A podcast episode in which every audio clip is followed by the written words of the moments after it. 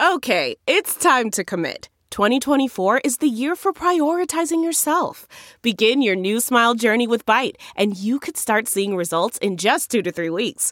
Just order your at home impression kit today for only $14.95 at Byte.com. Byte Clear aligners are doctor directed and delivered to your door. Treatment costs thousands less than braces. Plus, they offer financing options, accept eligible insurance, and you can pay with your HSA FSA. Get 80% off your impression kit when you use code WONDERY at Byte.com. That's B-Y-T-E dot com. Start your confidence journey today with Byte. Prince Harry and Meghan Markle are mocked by South Park as they continue to slide in US polls, and William and Kate hit the BAFTA's red carpet. I'm Jack Royston, Newsweek's chief royal correspondent, and this is Newsweek's Royal Report podcast.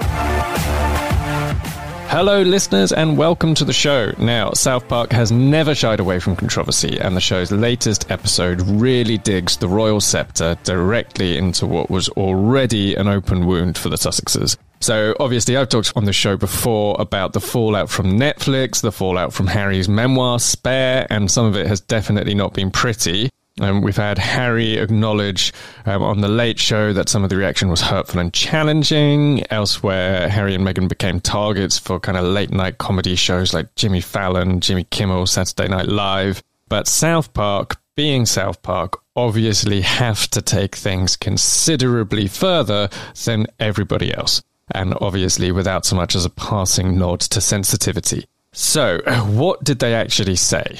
Well, the central kind of premise of it is a, around two things. One, this kind of age old allegation that Meghan and Harry are hypocrites on privacy, which has been a big feature in the British press dating back probably since before their royal exit, really, at least kind of three or four years. Um, and then also, it kind of plays off this feeling that maybe there was a degree of overexposure for Harry and Meghan around the time of Netflix and Spare. So the central premise basically is that the Prince and Princess of Canada, who look strikingly like Harry and Meghan, are doing a go on a worldwide privacy tour. They go on a kind of Canadian breakfast talk show to uh, protest about their privacy, and um, the host is not very kind about it and says, "Well, you know, don't you go on." TV shows and uh, hang out with celebrities and appear in magazines. You know, maybe you never wanted your privacy to begin with. Prince and Princess then get upset and storm off.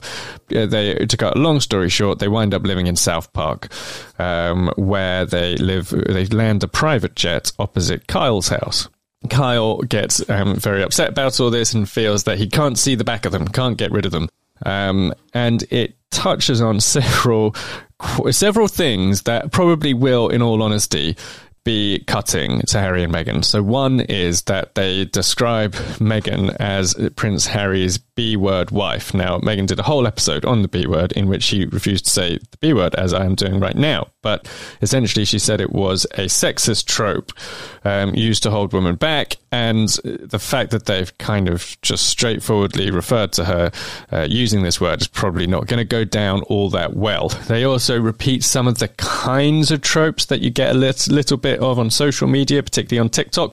Um, when they're on the Canadian talk show, Harry starts talking and then Meghan kind of cuts him off. Um, so there probably are a couple of things that will sting a little bit. One would hope that they have enough perspective to also see the funny side and just kind of take it in the spirit it was intended. In fact, I think it's really important that they do try as hard as they possibly can to see the funny side and to not get upset about it. But the other thing I've been thinking about it is it's kind of this weird thing where it's like the unstoppable force of Prince Harry's hatred of the media meets the immovable object of the fact that you just can't get annoyed with South Park. Like they have been so kind of wantonly insensitive for so long, and it's also such an obvious parody that there's just no point in getting annoyed. Um, it would be completely self destructive to do so.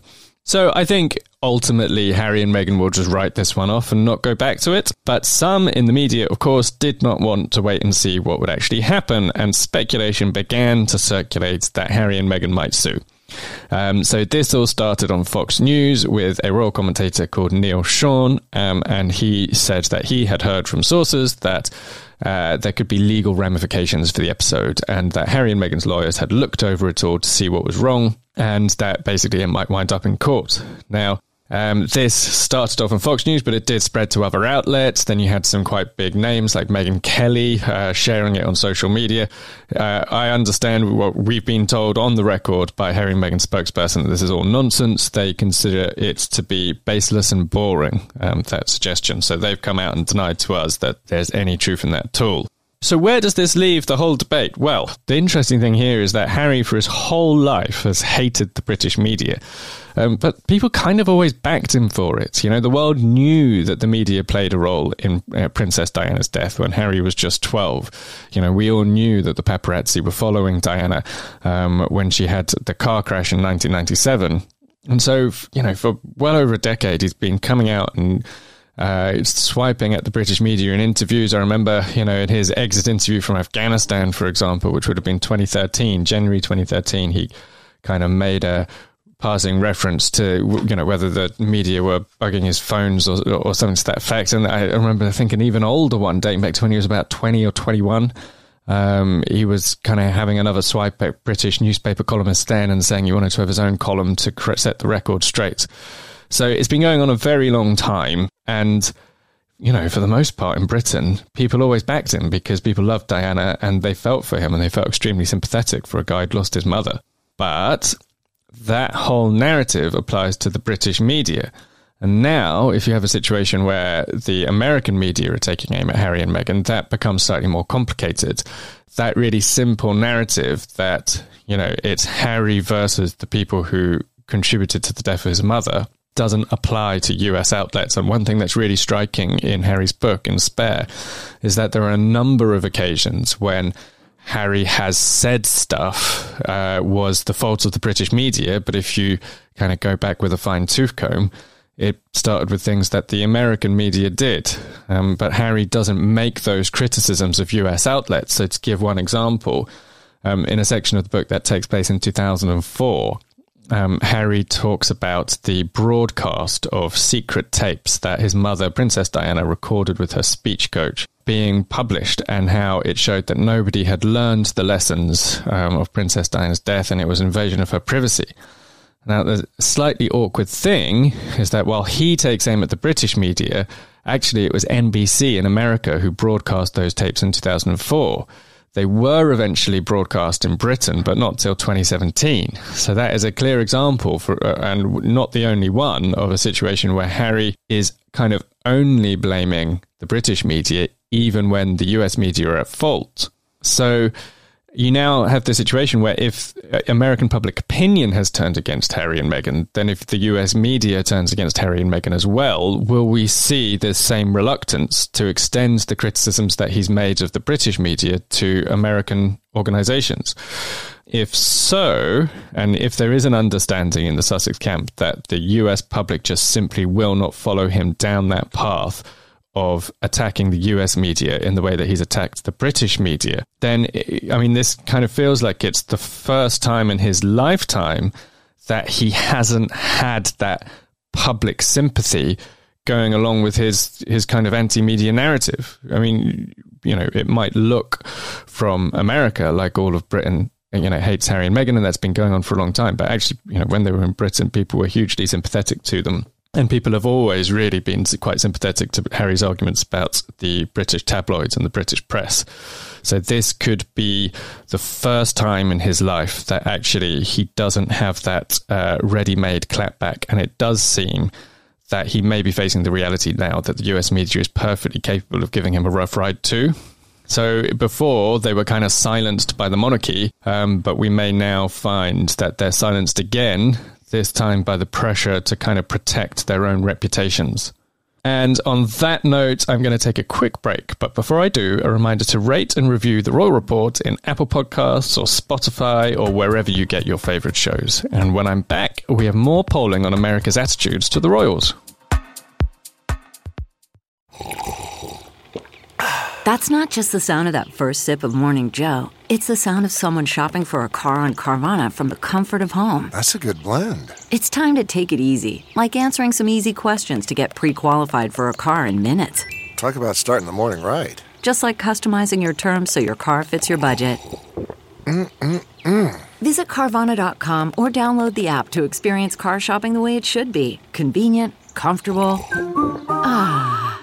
CarMax is putting peace of mind back in car shopping by putting you in the driver's seat to find a ride that's right for you. Because at CarMax, we believe you shouldn't just settle for a car, you should love your car. That's why every car we sell is CarMax certified quality so you can be sure with upfront pricing that's the same for every customer. So don't settle. Find love at first drive and start shopping now at CarMax.com. CarMax, the way car buying should be. Hello, everyone, and welcome back. Now, in January, we did some polling which showed a major drop in Harry and Meghan standing with the American public. Harry dropped 45 points and Meghan 36 points from December the 5th to January the 16th. Um, so now we've done, we've redone the polling basically a, a little more than a month on. Um, which is a really good opportunity to try to see whether the shifts that we saw in January are permanent or long term versus whether it's just kind of a short term swing that swings back. Um, the main take home so far seems to be that Harry has dropped an additional three points and Meghan an additional four points, while the wider royal family's reputations in America have started to repair. So a little bit more detail there. Um, you know, from January to December, from December to January, Harry dropped 45 points in the polls and Meghan 36 points. So That's a, that's a really big, big, big swing against them. They were comfortably in positive numbers, well liked, and they both dropped down into negative figures. So Harry at that point was minus seven, and he's now at minus 10 in his net approval rating. In other words, the no, the percentage of people who view him favorably minus the percentage of people who view him unfavorably. Um, this is polling conducted exclusively for Newsweek by Redfield and Wilton Strategies. Um, and so our field research was on February the 19th, and it was a poll of 1,500 people. So this obviously is unwelcome for Harry and Meghan. Now, the actual size of the drop is nowhere near as big between January and February as it was between December and January, but what it, the fact that they've continued to slide does suggest that they're not about to suddenly snap back and just become popular again purely because the stories died down what we saw in Britain was that they started to, they were actually really popular in Britain right up until the point that they left um, as late as November 2019, which was after a lot of those famous negative stories about Meghan. Meghan was still liked by about 55% of Britain and Harry by about 71% of Britain. Um, and then once the kind of rot set in, which was after they, they announced their decision to quit in January, they, a whole chunk of people swung, uh, swung against them. They made maybe some but limited progress, and then when Oprah happened, the British public swung against them again. And then each time they do a big kind of interview or set piece criticizing the monarchy, it seems to get worse and worse. So the big question here is: Will America follow the same pattern? Is this now Harry and Meghan's future? Have they blown it, and are they, in a more permanent way, going to be viewed as pariahs in America in the same way as they're viewed as pariahs in Britain? Um, well, what's interesting is that while they have continued to slide, other royal family members have seen their reputations repair. So, to start with King Charles, he obviously has his coronation in May.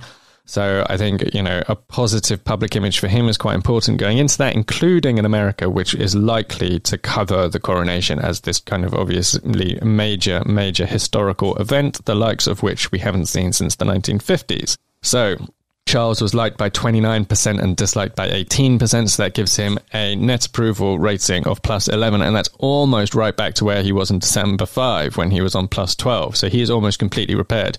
Camilla is actually more popular now in America than she was back in December before Netflix and before Spare, which is interesting because obviously there are some quite substantial bombshells, not only in, in the book, but in Harry's interviews around the book. The narrative about Camilla was basically that she leaked stories to the media and she had friends in the, the newspaper industry that Harry hates so much and that he's kind of sacrificed him at her PR altar in order to try to rehabilitate her image. Um, Harry said, said in 60 Minutes that she was viewed as the villain and she wanted to kind of boost herself as part of paving the way to becoming queen consort, which she now is.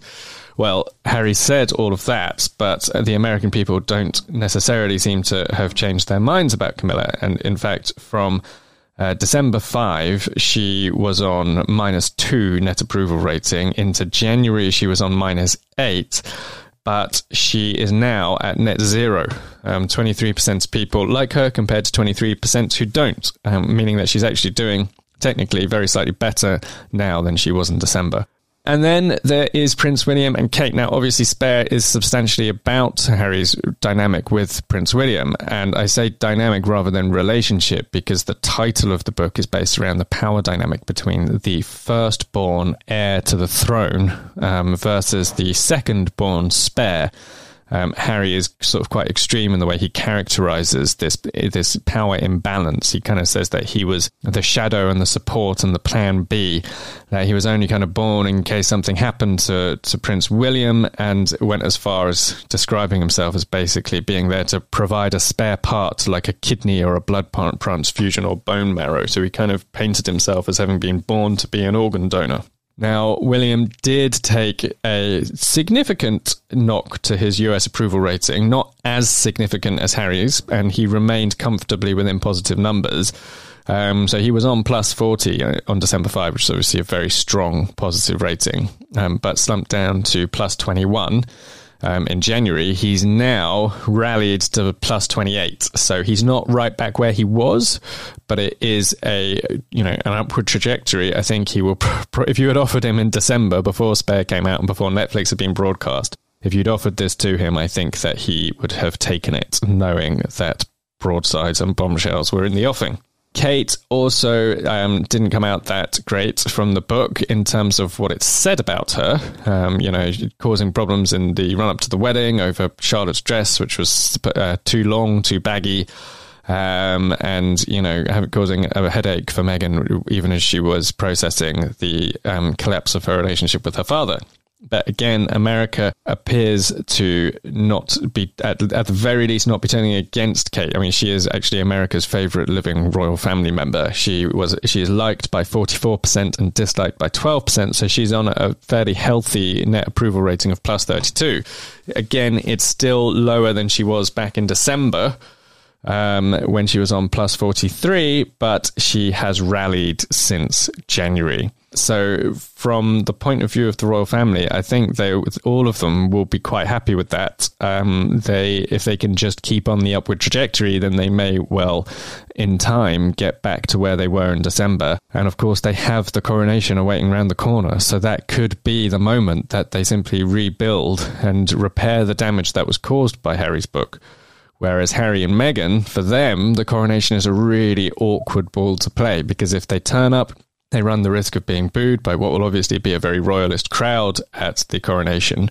Um, they also will have to confront face to face, you know, family members who they've written some very personal stuff about. I mean, it's, it's, it's not just the criticisms. I think it's also the level of detail about the personal, private lives of other members of the royal family. Um, so, you know, how will Harry feel being face to face with Camilla after everything that he said about her? How will he feel about being face to face with Kate? The book, you know, goes as far as to say that, you know, Charlotte was crying over her bridesmaid's dress. Um, I can well believe that a mother might feel quite protective of their child's emotions being put into a memoir it would be fascinating to see that interaction happen live in front of media cameras. But I think Harry and Meghan will have to think very carefully about whether they do go for that. From us, if you put all emotion to one side, it actually probably could, on balance, help them, help them to repair their own struggling reputations. But obviously, there is a huge emotional side to it too. So we will have to wait and see whether they do come or not.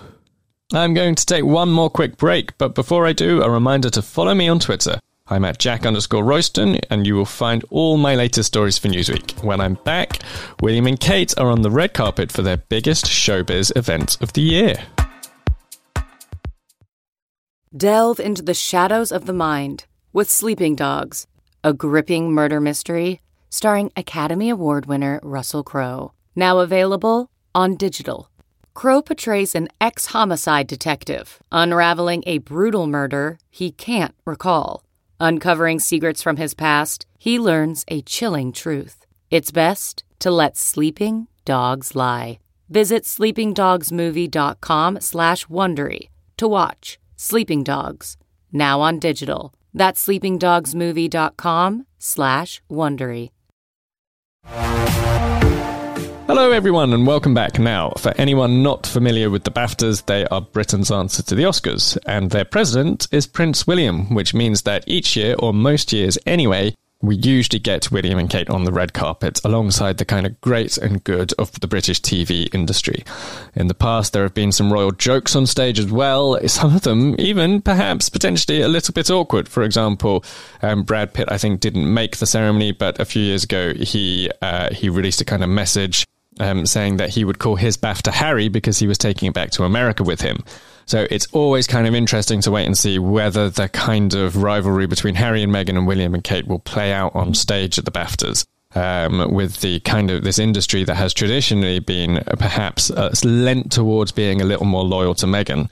Uh, not so this time, though. In fact, the big royal moment this year came with a tribute to the Queen from Helen Mirren, who, of course, played the Queen um, in a 2006 biopic. And um, so she kind of said that the Queen was Britain's leading lady and had been for decades. Um, and now the uh, reaction from Prince William was obviously very visceral. He looked incredibly emotional about it and seemed to be choking back tears. Uh, it was one of those kind of moments that wound up being viral on social media and um, sparked a lot of discussion uh, among Cambridge fans or, or, fans of the Wales, as I suppose we now call them. And there was, you know, there was some unexpected moments as well. There was a little bit of PDA uh, between William and Kate, um, where Kate they were kind of walking in a slightly unguarded moment. Clearly, somebody was there with a the phone filming it all, but it, I don't think they were walking past the actual media pen um, of accredited photographers. And Kate kind of reached for William's hand, but at that exact moment, William put his hand in the air to wave to to some people, so she wasn't able to grab it, basically and uh, seemingly in reaction gave him a little um, a little playful slap on the bum. So that was another moment that was big on social media and went viral. But all in all, it was a big red carpet moment for both of them. Um, Kate's Alexander McQueen dress triggered some debate on social media. I thought she looked fantastic. Um, her gloves triggered a few comments, though. Not everybody loved them. I think maybe they've grown on some people too. She wore these long black opera gloves, so she had the, a really stark contrast between her white toga style dress. And that was a kind of altered version of the same dress that she wore in 2019. So, all in all, I think it was a successful evening for William and Kate, um, and without some of the awkwardness that they've experienced in the past. So, they'll be happy with that. And that's it for this episode of The Royal Report. Be sure to join me every week when I visit the latest royal headlines, embark on some royal deep dives, and riff on all things royal. Until next time, I'm Jack Royston. Thanks for listening, everyone, and a curtsy to you all.